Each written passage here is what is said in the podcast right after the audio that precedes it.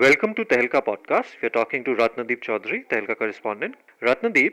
the National Human Rights Commission has recommended that the Manipur government immediately remove the arbitrary restrictions on Irom Sharmila, who has been on fast since November 2000, seeking repeal of the Armed Forces Special Power Act from the state. What more can you tell us about this?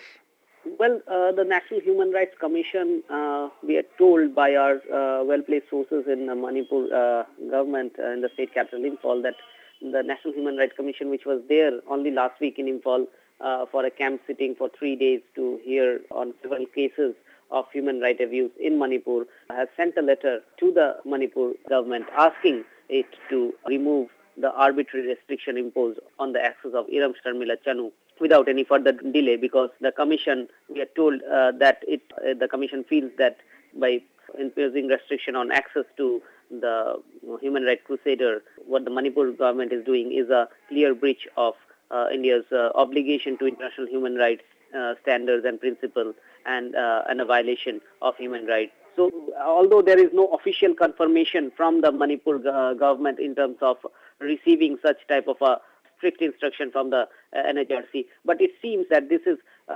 a major success for the human rights activists of Manipur uh, who have been campaigning against the human rights abuse which has been so rampant in the, in the state, which has been torn uh, by troubles of insurgency and ethnic unrest for the last three decades. Irom Sharmila herself uh, remains to be the you know focal point of this uh, fight uh, uh, against Armed Forces Special Powers Act, which is imposed in Manipur. she started her fast in 2000. It has been 13 years that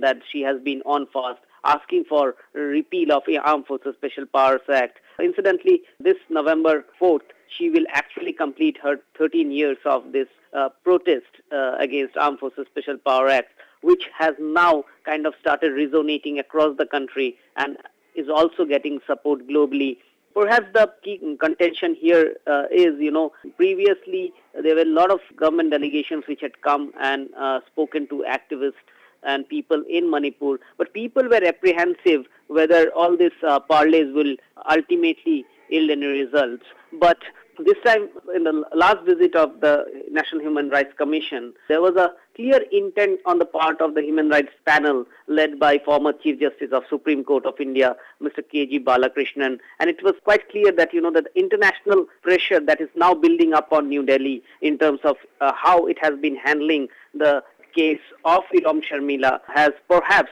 even moved the uh, NHRC uh, because incidentally uh, NHRC has visited Manipur after 11 years. Uh, in these 11 years, there have been several cases of human rights abuse in Manipur. Uh, cases there are no less than 111 reported cases of extrajudicial killing in Manipur. In fact, Tehelka had exposed the way extrajudicial killing takes place in Manipur in 2009. So, you know, keeping all these things in mind, the Supreme Court had actually last year formed a panel to probe into six extrajudicial killing cases in Manipur. The panel came over to Manipur, spoke to the victims, spoke to the family members, spoke to the local people, spoke to the government and the cops, and came to a conclusion that all these six cases which they were proving were cases of fake encounter. Acting on that report, the Supreme Court actually had asked the NHRC team to visit Manipur and take a stock of the situation. So, you know, there has been a pressure which is continuously building up in terms of human rights abuse in Manipur. And this kind of communication that we are reporting, although there is as of now no official confirmation about NHRC's stick to the Manipur government, but if this kind of a communication has come from uh, NHRC, uh, the pressure is definitely building up on M- Manipur, uh, the state government, as well as New Delhi, to actually uh, take these cases more seriously, actually uh, give more access to uh, Irom Sharmila.